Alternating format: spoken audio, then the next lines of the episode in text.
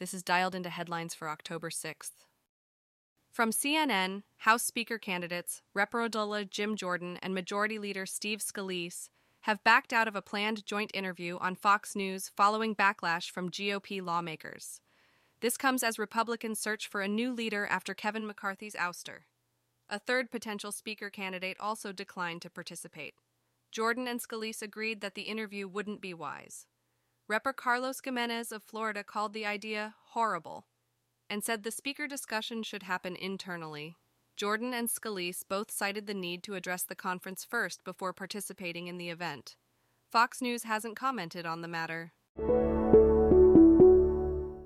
From CNBC, former President Donald Trump allegedly disclosed sensitive information about U.S. nuclear submarines to Australian billionaire Anthony Pratt during a conversation at Mar a Lago in April 2021, according to reports from ABC News and the New York Times. Special counsel Jack Smith's office, which charged Trump with mishandling classified documents, was informed of the revelation and interviewed Pratt twice. Pratt reportedly shared Trump's remarks with over 45 individuals, including journalists, Australian officials, and former prime ministers. Pratt's account is not part of the indictments against Trump, which accuse him of sharing classified information with unauthorized individuals after leaving office. From KKTV, more than 100 bodies were found inside a funeral home in Colorado, prompting a criminal investigation.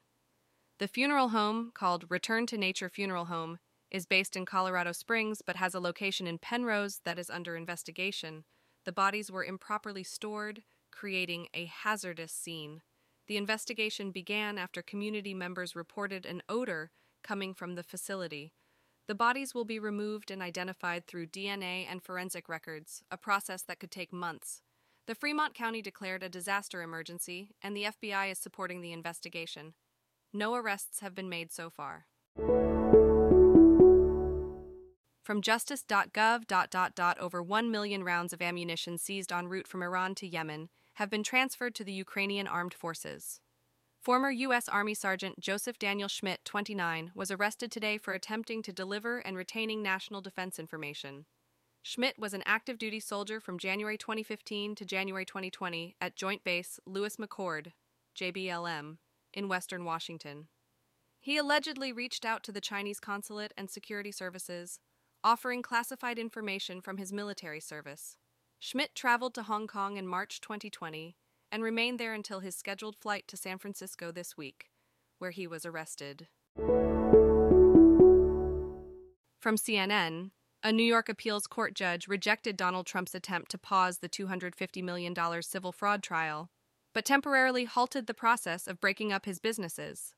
Justice Peter Moulton issued the ruling after a brief hearing on Friday.